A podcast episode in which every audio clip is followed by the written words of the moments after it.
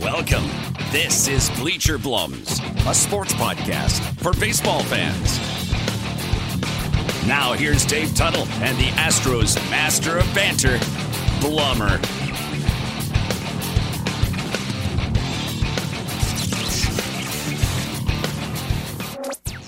Oh boy. oh man, the bleachers sometimes open a little quicker than I anticipate, and you get to see some of the fun in beginning what is going on. And uh, this is just going to be a little bit more of an abbreviated version as I bring in uh, David Tuttle out there on the left coast. And we're going to talk about how 2020 has been a crappy year all the way around, but it gets even worse when baseball starts to lose some of its icons.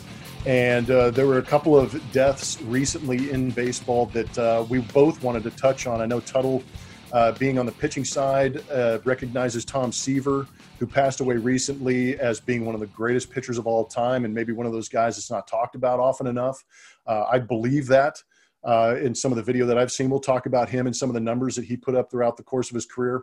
And the other one that happened most recently is Lou Brock, and I think Lou Brock uh, is a is a unique player in so many different ways, but mostly via the stolen base, which has definitely become an archaic uh, form of playing baseball because we're going to look at some of the numbers that he put up. I've got a Blums blast mixed in here that I'm going to ask Tuttle a serious question and see if he has an answer for me because this is also something that I deal with when I'm in the booth about, uh, you know, last podcast we talked about getting a little moody and showing some of that personality. And uh, there, I've got a question for him about how to handle certain situations in the booth. Uh, the other one is, uh, well, shoot, maybe there isn't another one. I know I had something on the tip of my tongue, but I can't remember it right now. Hopefully, it comes back to me later. But Tuttle, it's been a rough 2020, and I know you finally come around to the fact that 2020 is the worst year ever. Yeah, but we lost a great one in Tom Terrific. Uh, tell us a little bit about uh, Tom Seaver and some of the anecdotes you've got on him. Yeah, no, it's just funny. I'm a little older than you are, and I think it's uh, always a Not sign of age. Yeah, I know, but it's always a sign of age as you start losing people like that. Um, in that terms of generationally, oh. you know. So you start saying like, all right, similar to everybody's getting married right now, and then everybody's having kids now, and then everybody's kids go off to college, right? The cycle of life. But then when you start, you know, it's a bunch of things in a row, like an actor, and then a singer, and then you know, two or three days in a row as a baseball player, an athlete. Um, you know, and it's just a little bit. Um, I don't know. I mean, it, again, we're not here for very long.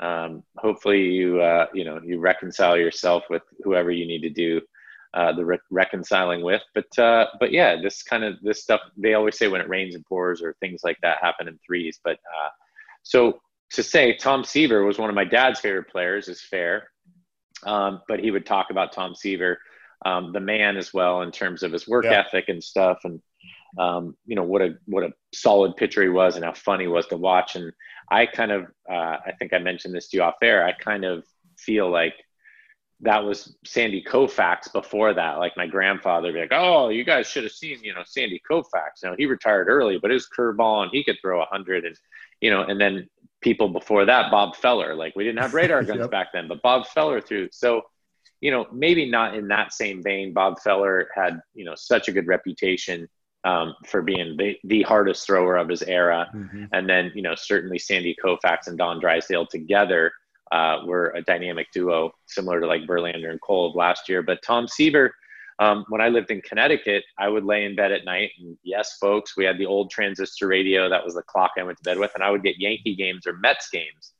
Um, but like Ralph Kiner and a bunch of guys would do um, a bunch of different um, you know, a bunch of it, the way you guys do broadcasting now, like Ralph Kiner be in the booth for the first three innings, somebody else would come join him. I don't even remember how long, but yeah, I would lay in bed and listen to games, Mets games or Yankee games, and I got to listen to Tom Seaver throw, uh, you know, a couple games growing up, and uh, I just remember how well revered he was and just how understated he was. It was kind of like, hey, Tom mm-hmm. Seaver's coming to throw today, and you would watch him. Whereas I, I think we've touched on Nolan Ryan stories like, and then in the last podcast we talked about Randy Johnson like, dude, Randy Johnson and Nolan Ryan would come get you.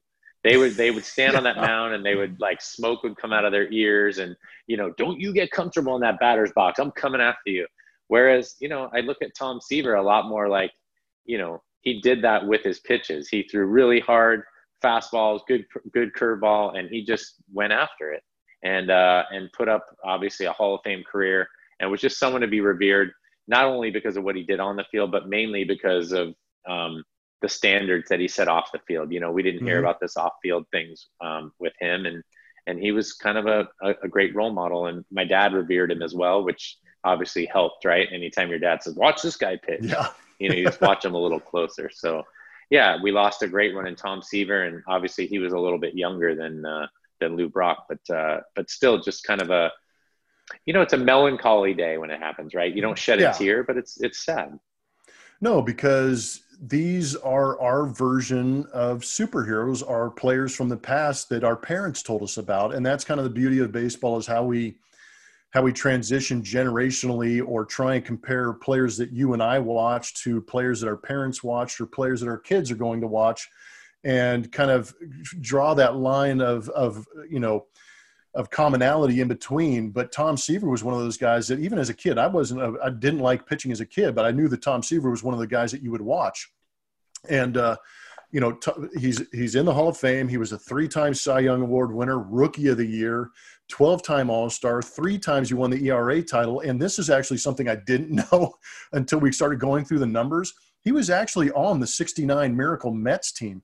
And I don't think that gets talked about enough, which is miraculous for a guy who's in the Hall of Fame. And not to mention what he meant to, uh, you know, he's Mr. Met basically. Is uh, everybody remembers him as being that New York Met, but you know, I want to talk to you a little bit about, you know, when you're watching guys pitch or your dad says, Hey, you're going to be a pitcher son, watch this guy pitch. I remember vividly when my dad, my dad pitched and when he did coach me, uh, he tried to get me to pitch. I just did not want to be the guy that gave up home runs. I wanted to be the guy giving home runs. But that gives you an insight into how bad I was as a pitcher because I was giving up home runs. But my dad would always say, You've got to drop and drive, get on that back leg, drop and drive, drop and drive. And guess what, man? Tom Seaver was the ultimate drop and drive guy because a lot of the video that we've been able to pull and show on some of our broadcasts is Tom Seaver, you know, in the set position or Tom Seaver getting the pit ball back from the uh, catcher. And dude, the entire front of his right, from his knee down to his ankle, was dirt because this dude would just he'd get on the back leg he'd sit on it and all of a sudden he'd be firing home and he'd be getting so low and driving so hard that from his knee to his ankle he is dragging that thing and pushing so hard so you know he was unique he was fantastic but i it, it's a shame that we have to wait until they pass away to say they're underrated you wish you could give them give them the appreciation and acknowledgement when they're here because he was he was remarkable. And that whole era of pitching to stand out during that era, I think says something too. Yeah, that's a great point. And I, I, think it's funny what you said. I don't I didn't really aspire to be a pitcher as well, which is actually how I think um, becoming a pitcher happened because you see these kids now that have Tommy John at the age of 14 or 15. You know, I was an athlete. I thought of myself as an athlete. You know, I played shortstop and catcher and I, you know, like to hit but from the drop and drive perspective is really interesting because I think um, you know there's schools of thought around mechanics and pitching. Yeah. But when you're successful, and we've touched on this a million times, um, when you're successful at something, people don't want to mess with it too much. And I think he certainly got a lot of power out of uh, out of those mechanics. Um, you know, there are a few other drop and drive guys. You know, I'm more of the tall and fall thing but uh, but you but you do need to because of the angles, right? You can create yep. these angles. But when you have an arm and you're throwing 95, 96 before it's uh, before it's been you know uh, I guess cliche or or it's the norm, then you know guys would have a hard time catching up to that. So I don't know if he was a gentleman, but you said you know he was unique and he was fantastic, and of course he was terrific, right? Tom, terrific. But yep. he uh, but he yeah he had a certain impression on me mostly off the field. I think Johnny Bench was another one. I know, but Johnny Bench is still Blue Emu or whatever. But uh, but Johnny Bench was uh, another guy. Tom Seaver and Johnny Bench were kind of household names back then, and my dad really uh, looked up to them, admired them, and so uh, maybe we'll have a, a podcast where we give Johnny Bench a shout out before his yeah. time comes, and then it makes it, uh, I guess, all the more relevant and all the more appreciative. But yeah, I really, uh, you know, you know, like I said, it wasn't like I wanted to go to the funeral. It wasn't like I was that close with him. It wasn't any of mm-hmm. that. Mm-hmm. You're just melancholy when your heroes uh, when your heroes pass away. So. Yeah, and it's interesting you bring up uh, you know Johnny Bench. We actually had him on a broadcast when the team went through Cincinnati. He was gracious enough to come on to our broadcast. He actually has a relationship with Astros catcher Garrett Stubbs, uh, so that was a lot of fun to be able to talk to him. But at the same time, you know, catchers trying to throw out base runners during that time was extremely tough, and we lost a, uh, a phenomenal player named Lou Brock, uh, a guy who really revolutionized how to run the bases with some of the numbers he was able to put up. So Lou Brock played for the St. Louis Cardinals for a very long time, and it actually came in with the Chicago Cubs before going to St. Louis, and played from 1961 to 1979. Uh, he's in the Hall of Fame. He was a six-time All-Star, two-time World Series uh, uh, winner, and uh, he stole some bases. And what's crazy is you look through some of his numbers, his career numbers as far as stolen bases are concerned and these are probably numbers that will never be broken. He stole 938 total bases in his career. And he had a year in 1974. Dude, are you ready for this? He stole 118 bases. What? We're lucky to yeah. see a guy steal 30 bases in 162 games now, man. And I feel like Lou Brock was one of the guys that kind of transitioned. It's kind of interesting that I looked up and I saw that he finished playing in 1979 because what do we remember about the 80s St. Louis Cardinal teams? Vince Coleman, Willie McGee, George Hendrick out there in right field, but these guys were burners. They were the greatest show on turf in St. Louis before you know Kurt Warner showed up with Isaac Bruce uh, in uh, for the St. Louis Rams. So uh, Lou Brock, another good one that, that we lost also, and also a phenomenal humanitarian. Well, I've heard good things about Lou Brock. I'll say two things. So Lou Brock, somebody like that, changed the game in more ways than he knows. Um, and I'll say one reason is because we've seen now since the steroid era has gone away a little bit, we've gone back to a little more. I mean, we still have a lot more swing and misses, a lot more strikeouts, but a lot more traditional baseball in the sense that you don't need you know a masher in center field or a masher in left field like you know you have different types mm-hmm. of players maybe you'll do pitching and defense and you get a speed a speed type guy in, in center field. And now we seem to have guys that, you know, small guys that hit home runs and all that. But so Lou Brock came in, started stealing bases, which changed the catching position. You need a strong arm back there. You can't just Great be a point. good receiver. I mean, we can't have a guy stealing 100 bases every year, right? It also gave um, uh, a role model or fodder for Rickey Henderson. So as you said, yeah. Vince Coleman and Rickey Henderson said, "Hey, I'm going to do that, and I'm going to have to go faster because the catchers are better." But then, and the pitchers are adjusting too. I mean, that has an impact not just on the catcher, but on the pitcher too. Right. I mean, he they probably revolutionized the slide step because of Lou Brock. Exactly. So they started, and that changed the game in more ways than one. Because I know we talked about drop and drive, but as a guy who was slide stepping, it flattens out your arm, and maybe the pitch doesn't have the depth and the you know the sharpness that you like to say to it. Yeah. So now you're flattening out pitches for guys that are behind you while you're making them nervous about you stealing bases. Mm-hmm. So I mean, he really changed the game when you think about yeah, he was stealing bases but that changed the catching position that changed the pitching position i mean we would go to spring training every year and it was like guys with stopwatches right they started timing yeah. catcher's got to be below you know 2.0 or one mm-hmm. and the pitcher's got to be below 1.5 otherwise the guy's going to walk into second base and they knew what their speed was and they knew what was what was happening so um, what's going on over here oh anyway so i would also say that uh, that not just I guess revolutionizing the game from a base running standpoint, he revolutionized how to attack that, and we see that in the modern game today. The other piece of that, which I saw this, and you're not going to believe this because I never bring stats to the table, and I didn't Google it, but they showed the uh, all-time World Series OPS top four guys in all-time World Series OPS. You said he was mm-hmm. a World Series champion twice.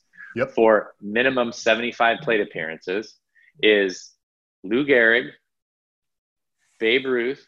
Makes sense. Reggie Jackson and Lou Brock. Come on. Lou Brock's yep, dead serious. You can Google it now. Hey, man. That's all-time World Series OPS based on 75 plate appearances.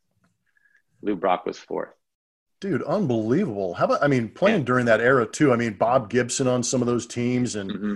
and and getting to some of those World Series are unbelievable. How come I can't find it? There we go. Postseason batting. Dude. Yes. His postseason OPS is 1,079. Yep. And Dude, I think Reggie Jackson's right too. above him at like 1.074 or 1.1. Oh my Tuttle with crazy? the strong pull, man. That is doing some that. homework right there. Yeah, crazy, isn't it? It is crazy because so, you you would assume that he'd be an on base guy, but just looking at the numbers, he had four postseason home runs. He was yeah. actually producing some pop. Yeah. And maybe it's the case of, hey, guys are like, hey, we want to pitch to this guy because we don't want to pitch to the big boppers behind him. I don't know. True. Uh, Bob Gibson, maybe I was watching the St. Louis broadcast because they got all the stuff. I usually try to watch you. Maybe you were blacked out.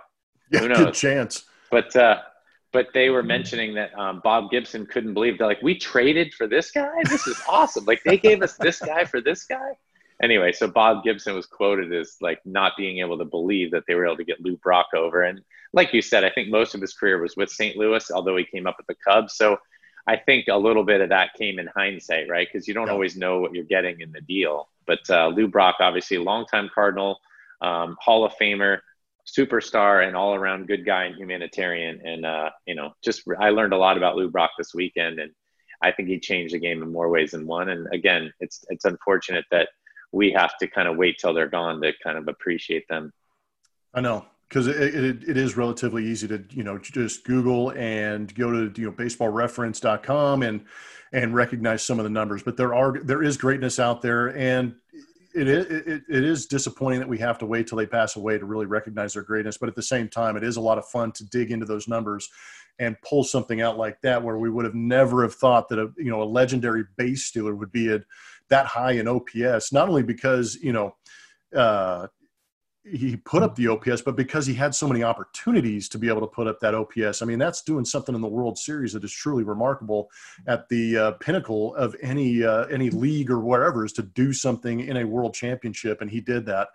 Um, good stuff. Reminiscing about Tom Seaver and Lou Brock. Uh, hopefully, we hold off in 2020 and we don't lose anybody else uh, of meaning for us in baseball or across the league or anywhere else um, and the harsh reality at the cycle of life that we are getting to that age where people are starting to pass away is a little tough to swallow at times.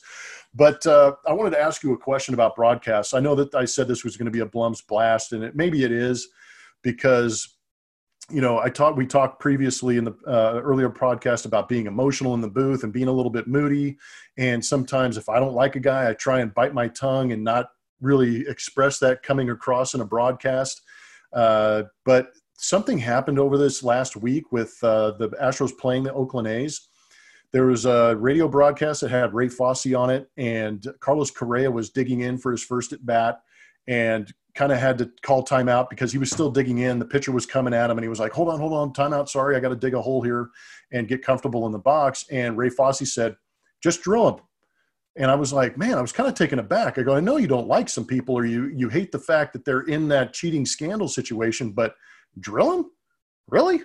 You're going to sit there and say, I'm going to harm this guy physically and put him on base? I just, I, that kind of caught me off guard. And then there was a, there was a game uh, yet a couple days ago where Aledmys Diaz took a, a, bad swing at a slider and looked foolish, and it happens. Now, keep in mind, Aledmys Diaz did not play on the team in 2017 that was penalized for cheating, and uh, Kuiper uh, can't remember his first name, but Kuiper is the uh, play-by-play guy for the A's, and he says that was the worst swing I've ever seen in baseball ever. Oh. Now, keep in mind, Kuiper has been broadcasting for a good 20, 30 years, maybe. And uh, if anybody, I thought watching, Kuiper was the the uh, Giants. Is it different no, they're, one? They're so brothers. Duane Kuiper and yeah. Oh, okay, yeah, that's right. So Duane is the one with the Giants. So the other yeah. Kuiper brother, yeah, okay, yeah and he says, "Oh, this is the worst swing I've ever seen in baseball," and kind of made a mockery out of out of Aledmys Diaz. And I know that everybody on Twitter's like, "Oh, because he didn't know what was coming." Well, I tell you what, I have I've played for 14, I've broadcast for eight, and I've seen bad swing. That was a bad swing. But when I saw Todd Frazier take a swing against Justin Verlander in uh, uh, ALCS, I didn't say, you know, I didn't get on Twitter and go, oh my God, that was the worst swing I ever saw. Because you don't have yeah. to say that. You know it's a great pitch and you know it's a crap swing. you don't yeah. need to berate the guy, but I really feel like there's an initiative in that A's broadcast team that's going after the Astros. And I wanted to know, Tuttle, if you hear that do you do you insinuate the same thing and how does that make you feel as a fan watching the game is that appropriate should i say because i know that we have a tendency to be homers and protect our guys a little bit but i mean taking like just you know vicious digs at other guys is that is that appropriate in situations? I appreciate the question. It's not my style. It's not my style at all. No, I'm yeah, I don't think it's ours. Yeah, I don't feel the same way. I mean, I will take shots at Tyler Bauer every once in a while, but I mean, uh, you don't. I, I do it tongue in cheek. I don't do it as if I want to pain the guy or you know, make him an idiot or you know berate him. Or yeah, or if he kind of not brought it on himself, but if he you know welcomes something in. I told you before when uh, ESPN put his phone number online, he said, "All right, the first 10 people that call me and leave me a message and say they want the shoes, then I'll send them to them. I mean, or that text me. Like he made fun of that, which is making fun of himself. So I think even with some of the things he does, he's kind of opening the door for people making fun of him. And if you do it tongue in cheek and you do it with the right tone, I think there's nothing wrong with that. I will say, um, you know, sorry because you're uh, very popular in the White Sox nation, but I just never liked the White Sox broadcast ever with Hawk Harrelson. Oh, they are hardcore. Back in the day, yeah. they were they were king of bad guys, good guys, that kind of thing, and just didn't endear it.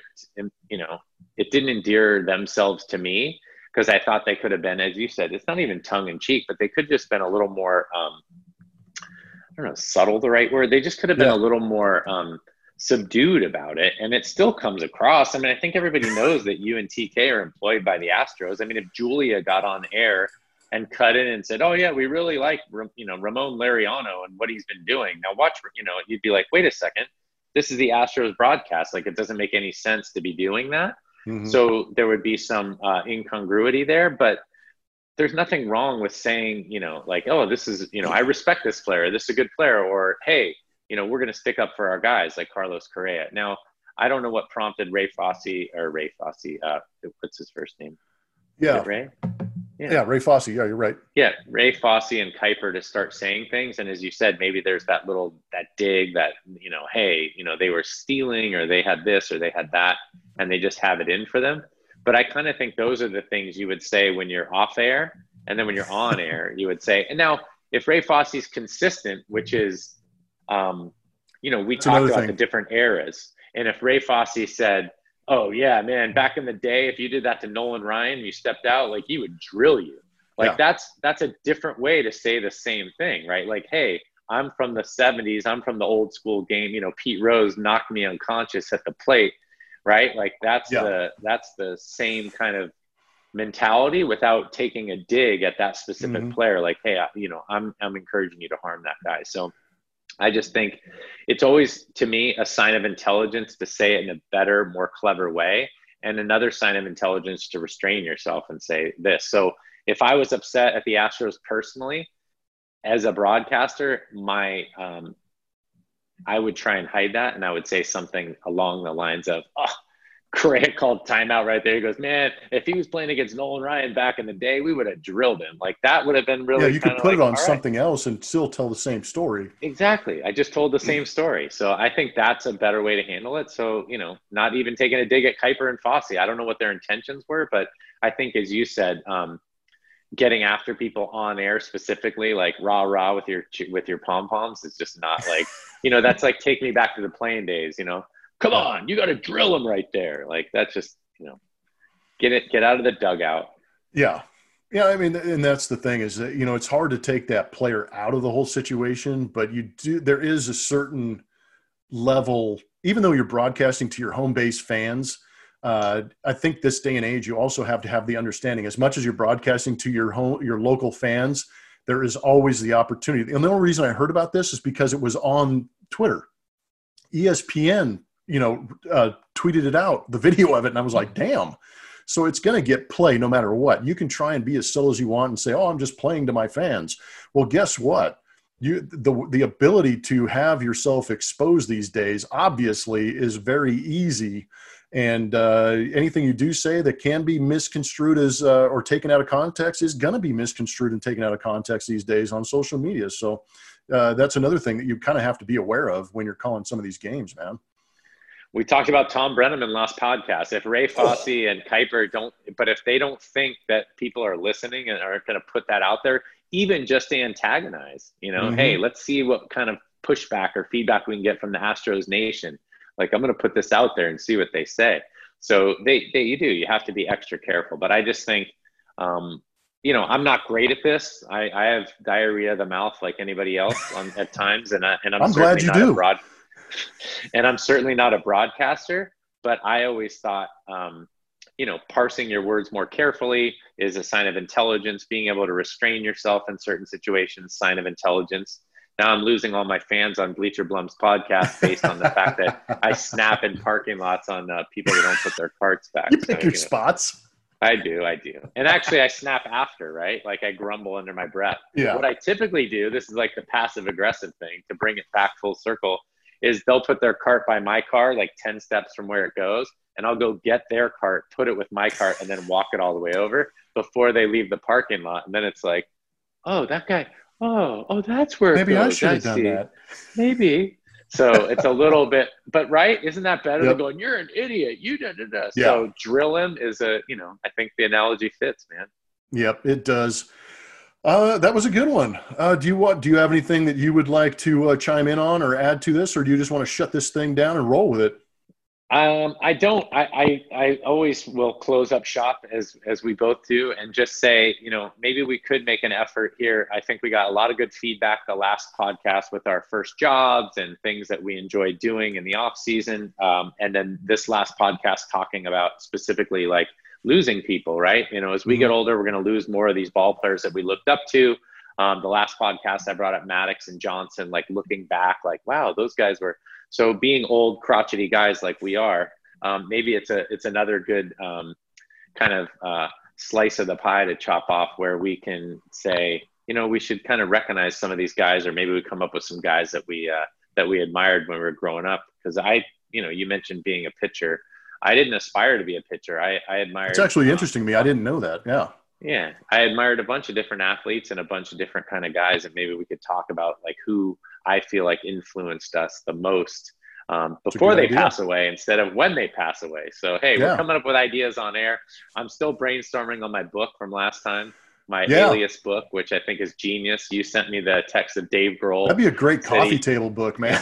yeah, it would be awesome. And Dave Grohl used Mr. Peanut for years. Which I sent that article. Wasn't that funny? Yeah. I mean, that came out like a great. day after we recorded that podcast. It was hilarious. But the funny thing is, like, I would think it'd be funnier if it was like Mr. Michael Peanut or something, because like I don't know, Mr. Peanut. Like, I yeah. mean, I guess everybody knows he's staying at the hotel. It's different when the rock band floats in, but I don't know. I just thought the whole thing was funny, but definitely um, a great coffee table book. And as I said, we could probably drum up some people to. Uh, I mean, knowing this would be even funny to ask you now. Like Greg Maddux. Greg Maddux probably used Greg Maddux. Like he yeah. probably just didn't answer the phone. Like he probably didn't have. or he probably answered it and was like, "Yeah," and then just started having conversations with rando people. You know? Yeah, like let's. That, that would be another thing to find out. Like, oh no, I, I know I was famous, but I didn't use an alias. I just used my regular name. Like, oh, all right, cool. Can yeah. I come up for an autograph? No. just talk to you later. Whatever. Gonna get tickets. So, anyway, no.